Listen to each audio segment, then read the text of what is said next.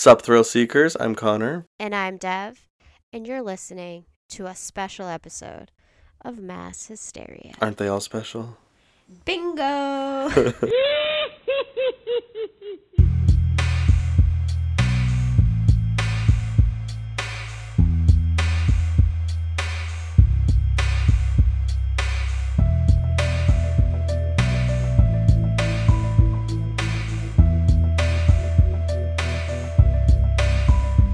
Welcome or welcome back to Mass Hysteria. Hello. This week has been nothing short of stressful. Yes, it has. I was moving. We're borrowing a laptop. The sound quality might improve. It might not. We don't know. It's like either way, a fun game. We're seeking forgiveness. Not permission. Not permission. Forgiveness. Connor just farted into the microphone while I was testing it. So that's where we're at right now. She said it hurt her ears, so my laugh goal is complete. But today we have a wild case, and I'm actually really excited about this one because I hadn't heard about this. It's like a crazy story, but also it's one that I think most people will know one of the characters if you grew up watching PBS. Which you were not allowed to watch. No, I did watch PBS because I watched, like, Between the Lions. Remember that? Between the Lions. Just kidding. I don't want to get copyrighted. Exactly. Great rendition of their song. So, yes. For today's case, Connor and I, we request your understanding and patience with us because, like all things in life, we are doing this while we are flying by the seat of our pants. Because that is the only way we fly. That is the only way that we do it. We don't fly Delta. We don't fly Delta. We don't fly Southwest. We definitely don't fly JetBlue. We fly by the seat of our pants. So this case is honestly super crazy, and I get excited is not the right word because it's a sad case, but I think most people will know one of the characters because, like we said, PBS. So hang on to your hats, folks. We are getting started. Can you tell that I'm disorganized? Okay. So the main book that we used is this book called Murder, New England by M. Williams Phelps. Great book. I highly recommend you pick it up if you are interested in reading more cases. I didn't talk to you about this before, but I think we might use this for future cases too because he dives into some lesser known wild cases that happened in New England. And this case that we're covering today was the final chapter of said book, and save the best for last. Save the wildest for last. So, without further ado, thrill seekers, running by itself is often enough of a nightmare for most folks, aka me. But TBT to the time Connor and I ran. What did we do? A 5K together? Oh, and God. Then Connor, led us through the marsh. Yeah, I remember the time we also jogged here, at your parents' house, and then probably got cramps. We cried. Both of us threw up. I got shin splints. And then I cried again just for solidarity. Yes, exactly. Mm-hmm. Posterity. But for John Baker, this nightmare was only just beginning when his wife, Judy Nilan, went out for her usual run. Judy, an active 44-year-old, enjoyed running her usual loop in Woodstock, Connecticut, where she lived. Right now, in late August, we are fortunate to experience the long summer nights. But in December 2005, when Judy went running, it was dark before dinner. I'm really not looking forward to that happening. Losing the 7 p.m. sundown. Judy usually would leave around 4:30 p.m. and be back within an hour, just a few miles after work to de-stress and stretch her legs. She was a really awesome lady in terms of what she did. I mean, as a person, but also in terms of what she did with fitness. She was a bodybuilder. She's a long distance runner. Wow. She's loved being outside. So she's very active. So this kind of, I think, was part of her routine, not just for her physical health, but also her mental health. The area where Judy lived and ran had very few streetlights.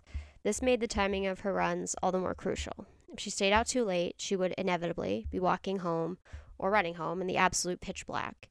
Even if you are not easily startled or scared of the dark, the possibility of finishing a run in total darkness is enough to light a fire under anyone's bum to run quickly and efficiently. Right. No detours and definitely no additional miles. Yeah, nothing else just for, like, the traffic. This sounds like, honestly, how I used to run when I was growing up. I remember that, yeah. Like, there's no lights. After school and after homework or whatever, yeah. And switch up your route, people. If you're running the same route every day, switch it up, because... Tips and tricks from Devin Kahn. Yeah. By 7:30, when Judy had not yet returned, John was becoming quite concerned. It was unlike Judy to ever run this long, and certainly unlike her to push limits when it was completely dark outside. He jumped into his car and decided to trace her route. Undoubtedly, worst-case scenarios were going through his head, but he tried to be optimistic. Maybe she just twisted an ankle and was stopped and waiting for a ride. Maybe her cell phone died, so she couldn't call him for help. It's easiest to assume the worst, but these things do happen. Perhaps she was just having a horrible run, and he would find her waiting to be picked up somewhere along the route. Things were looking bad, though, when he retraced her route and saw no sign of her. Sure, maybe she'd gone a different way, but that was really unlike Judy. She was always taking the same loop for running, and he began to really panic. If she was going a different way, why wouldn't she have told him? John did what any responsible partner would do. He immediately called the police to report her missing. He stressed to them on the phone how out of character this was for his wife, and that he feared something was very wrong. The officer who took the call seemed unrattled. According to our source book, he muttered something like, "We'll send out a few troopers," but the gravity of the situation didn't seem to go through to him. And on some level, his nonchalance made some kind of sense, like this was Woodstock after all. Nothing bad happened in the large, sprawling town, with a picturesque downtown and the quaint New England vibe. The houses were spaced far enough apart that neighbors enjoyed their privacy, yet the quiet, peaceful quality of the town made it feel safe. Safe enough to run alone at dusk and not think twice. The road Judy lived on was especially private, with winding roads. Perhaps she had fallen on ice or snow. It was mid-December, and it was freezing. As hard as he could, John tried not to fear the worst. John had last spoken with Judy around 3 p.m., and he knew that she planned to run around 4:30 p.m. Her work schedule allowed for this because Judy worked as a social worker in the local middle school. She loved her job, and the children she worked with sung her praises. When State Trooper Gregory Trehan arrived at John's house, John recounted the information that he knew. She would run with gloves and earmuffs, most likely dark leggings, and probably a coat with a neon stripe to alert traffic. Judy did everything right to ensure her safety that day. So what could have happened to her? State Trooper Trehan used the description and information to piece together a missing persons case for Judy Nilan.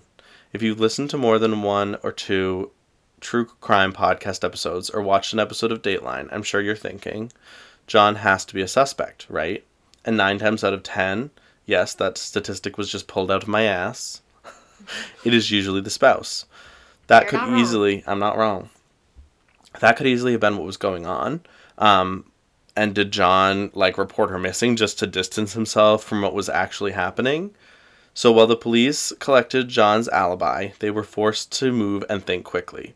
Everyone's heard of the first 48, but on top of that, they're also racing against the freezing temperatures. And it was already below freezing on this night when the search started. So if Judy was stranded somewhere, it was only a matter of time before she would freeze to death. And while considering John a suspect is a very valid thought, he and Judy had a loving and wonderful marriage. And I know you might be listening and thinking, yeah, that's what they all say. But they really did, and this could be corroborated by the people around them. She loved animals and raising John's children from a previous marriage as her own. He even said that she was a great mother figure to them. According to our source book, Judy even planned to open a daycare in the near future. She and John had been married for around 20 years, and they were very much in love. So, if John was not behind her disappearance, who was? Who would target the gentle and selfless woman? A teletype was sent out to departments in the surrounding area, describing Judy. She was petite, barely 100 pounds, and very athletic. John swore to police officers that Judy would never run away. It was completely out of character for her to not reach out like this. Something had to have happened. Meanwhile, the hours were ticking by, until, at last, the first clue came. While the officers were searching the roads on and around Judy's running route, One officer located a black headband off to the side. While John did not explicitly mention the headband, it was not outrageous to think she wore it to secure her earmuffs. Given the freezing temperatures, she could have added it as an additional layer. You may be thinking that it could be anybody's headband. People leave items on the ground or on the side of the road all the time. And you're right, they do. But what the officer found near the headband was all the more shocking. A receipt was found next to the headband that had looked like it was freshly printed, as if it had recently been dropped in the snow. The receipt, though, it was dated for 2 days prior. It had been signed by a man named Scott DeAJ for the estate of Carroll Spinney. And so if you're like, okay, well, it's so weird about this receipt. If the receipt was printed 2 days ago and they're like in the middle of a snowstorm, it would not be intact. Right. So this looked like it had just fallen out of someone's pocket. And if the name Carroll Spinney does not sound familiar to you, perhaps his claim to fame does. Mr. Spinney, a puppeteer, was the man behind the tall yellow bird we all grew up with. Well, most of us anyway. Not me. Big Bird. So if you're thinking, oh my god, Big Bird kidnapped Judy, slow down for a moment. Not that that would matter to me because it doesn't shatter my childhood. I have no connection to Big Bird. But two things. I'm not salty about it at all. That's fine. So two things. First, he was not just the voice of Big Bird. He was also the voice of Oscar. And second, Carroll Spinney was actually out of the country at this time. He was on a vacation with his family and had entrusted his estate to Scott DeAJ. Scott was a convicted felon, but had become a stonemason, and he took care of the large estate. Which, like, even if someone's turned their life around, if you're going to be out of the country, I don't know that I would. You should trust your entire estate to somebody that has a record like that. Although I guess, what was his record for? You know, I guess that would be the question that I would ask, you know? Yeah. So, at the time that Judy disappeared, Scott would have been the only one on the property. And the fact that the receipt looked so crisp, but had been from 2 days ago, that seemed very odd. Even stranger was that the piece of paper appeared to be covered in tiny drops of blood. Trooper Michael Robinson looked closer. There also appeared to be blood spatter in the snow near the receipt as well.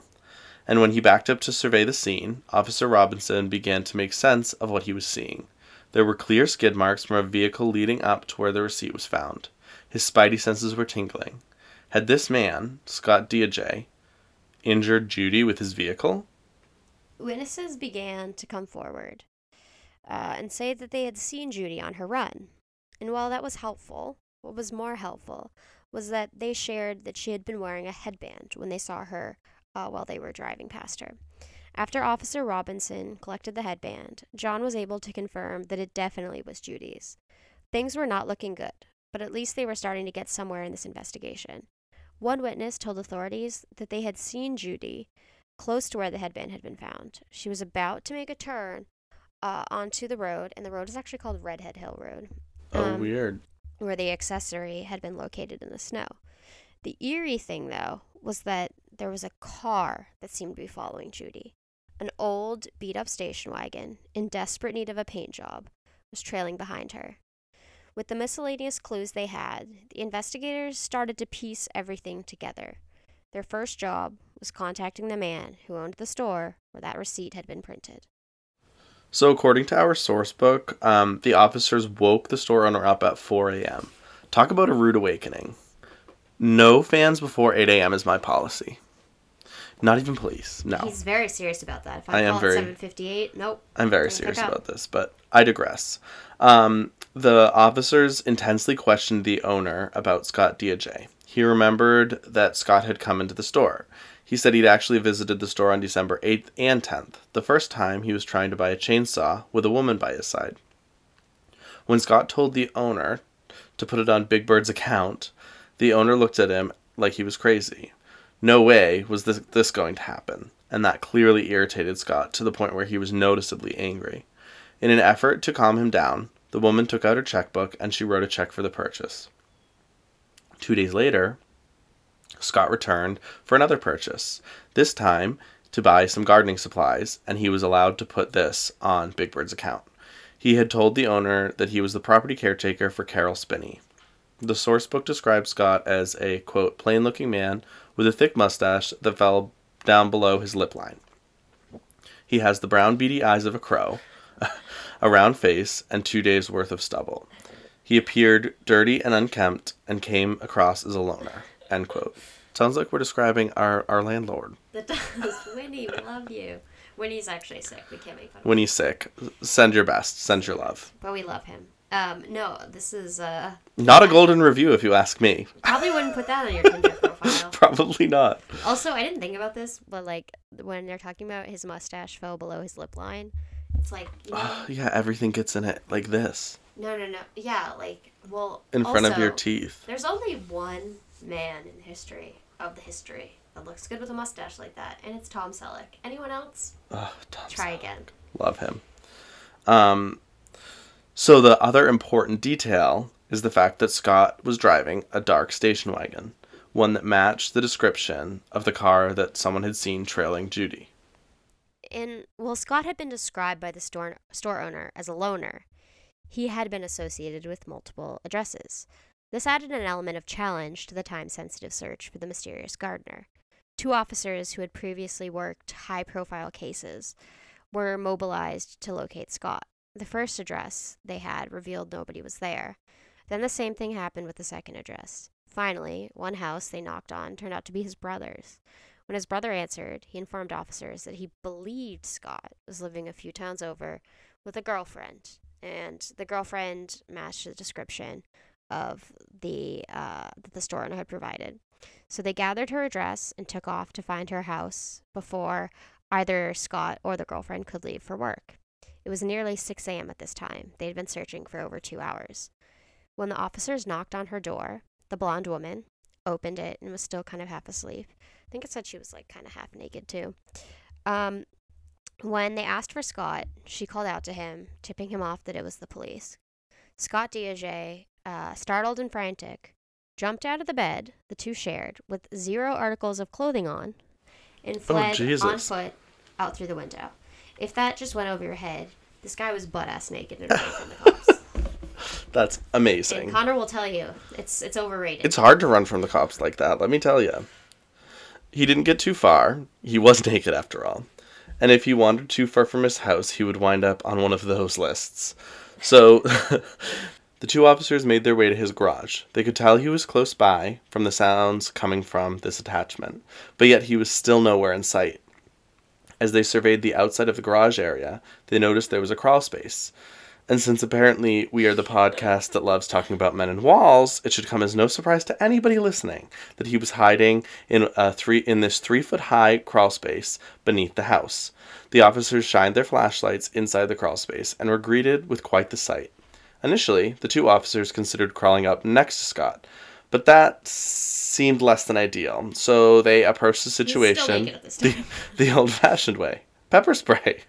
Scott, with teary eyes, finally came out from the space and put on clothes that his girlfriend had brought down for him.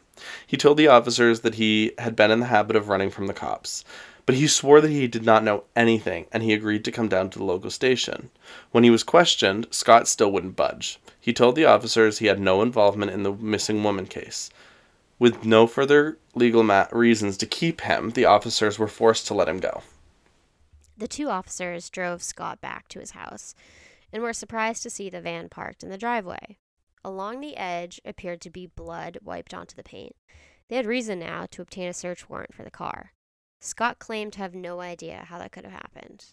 This could just be a me thing, but, I mean, I feel like most people would notice if there was blood on their vehicle. I mean, you'd think. Just going out on there. How did that get there? To each his own. To each his own. His girlfriend was able to corroborate his story, too. She had a full timeline of his day, and her teenage daughter backed up the account, too. I feel bad they're getting the daughter involved. Police were able to seize his car, but Scott was still not arrested. Officers at Big Bird's estate were making significant progress cracking the case. Remember we said that Scott was a stonemason? Well, as officers made their way inside the estate grounds, they noticed a stone-like arch that almost led to a secret passageway. Ahead, there was like a raised pagoda structure with 2 rowboats stored underneath it. It wasn't like above water, but it was like raised above the ground.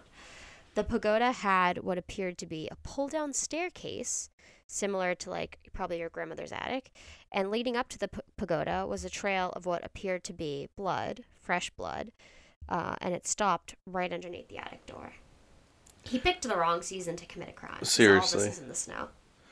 So, when the officers got up inside the pagoda, they were horrified by what they saw. Judy was found dead. She was hogtied and covered in blood.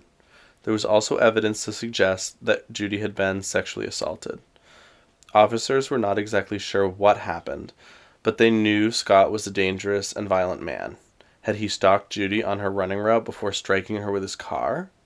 Initially, police believed perhaps that she had been hit by a car accidentally, but now, with all the blood on her body and the fact that she was hogtied, it seemed that this was no accident. A medical examiner concluded that she had died from blunt force trauma to the head. There was a silver lining, though. Scott's DNA from Judy's body solved the cold case, or a different cold case. So in 2004, Scott had sexually assaulted a young woman in his neighborhood, but the police at the time were unable to identify who had been responsible for the heinous crime. When they collected Scott's DNA from Judy's body, they were able to match it to the DNA found on the woman who had been assaulted in 2004. Scott DeAJ was a menace to society and a dangerous criminal.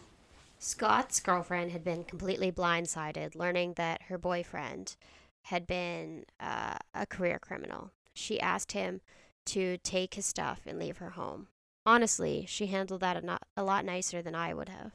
Before he left her property, though, Scott asked for just 5 minutes to himself. He walked into the garage to be alone, when his girlfriend got a funny feeling in her stomach, like something must be wrong. She followed him into the garage and screamed. He was trying to hang himself.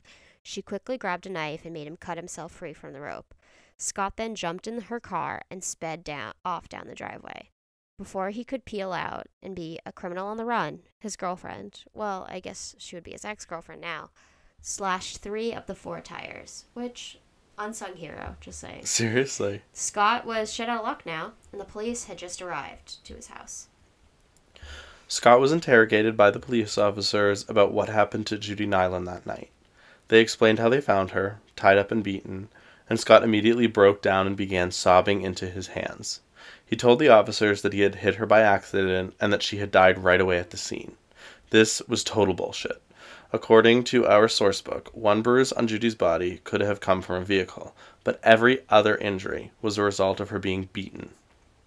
Scott was a violent danger to society, and in court, Scott was given life behind bars plus an additional 20 years for sexually assaulting Judy's body. John Baker made a powerful victim statement that left the courtroom in tears. The Worcester Telegram shared part of it. Quote, "In a while, Judy and I will leave here together and leave behind the mess this tragedy has created as best we can. We will continually find each other, as we have so many times before. We will finish this life, perhaps enjoy parts of it, even under these circumstances, with the love that we have created." End quote. They seem like they had such a nice That's so marriage. Sweet, like awful, but so sweet. Though Judy is no longer here on Earth, her spirit certainly lives on. Every year, there is a memorial 5K run to honor the deceased runner. What Scott DeAJ did on December 12, 2005 was cruel and depraved. But while he rots behind bars, Judy's beautiful spirit will continue to live on. And on that note, we will see you next week. And maybe don't let a career criminal watch your estate while you leave the country. Maybe a good plan, Big Bird. Big Bird. Bad Big Bird. Flip the bird, Big Bird. He also was the voice of Oscar the Grouch. I don't know if we said that. But... yes, we did. Osky. So he was half of Sesame Street. I mean, wouldn't you be grouchy if you were Oscar, too? That is true. They shouldn't really call him a grouch. It's not really fair. I didn't even watch the show, and I'm here for Oscar. Connor doesn't know what he's talking about, like usual, so... All right, guys. Till next week. Bye. Bye.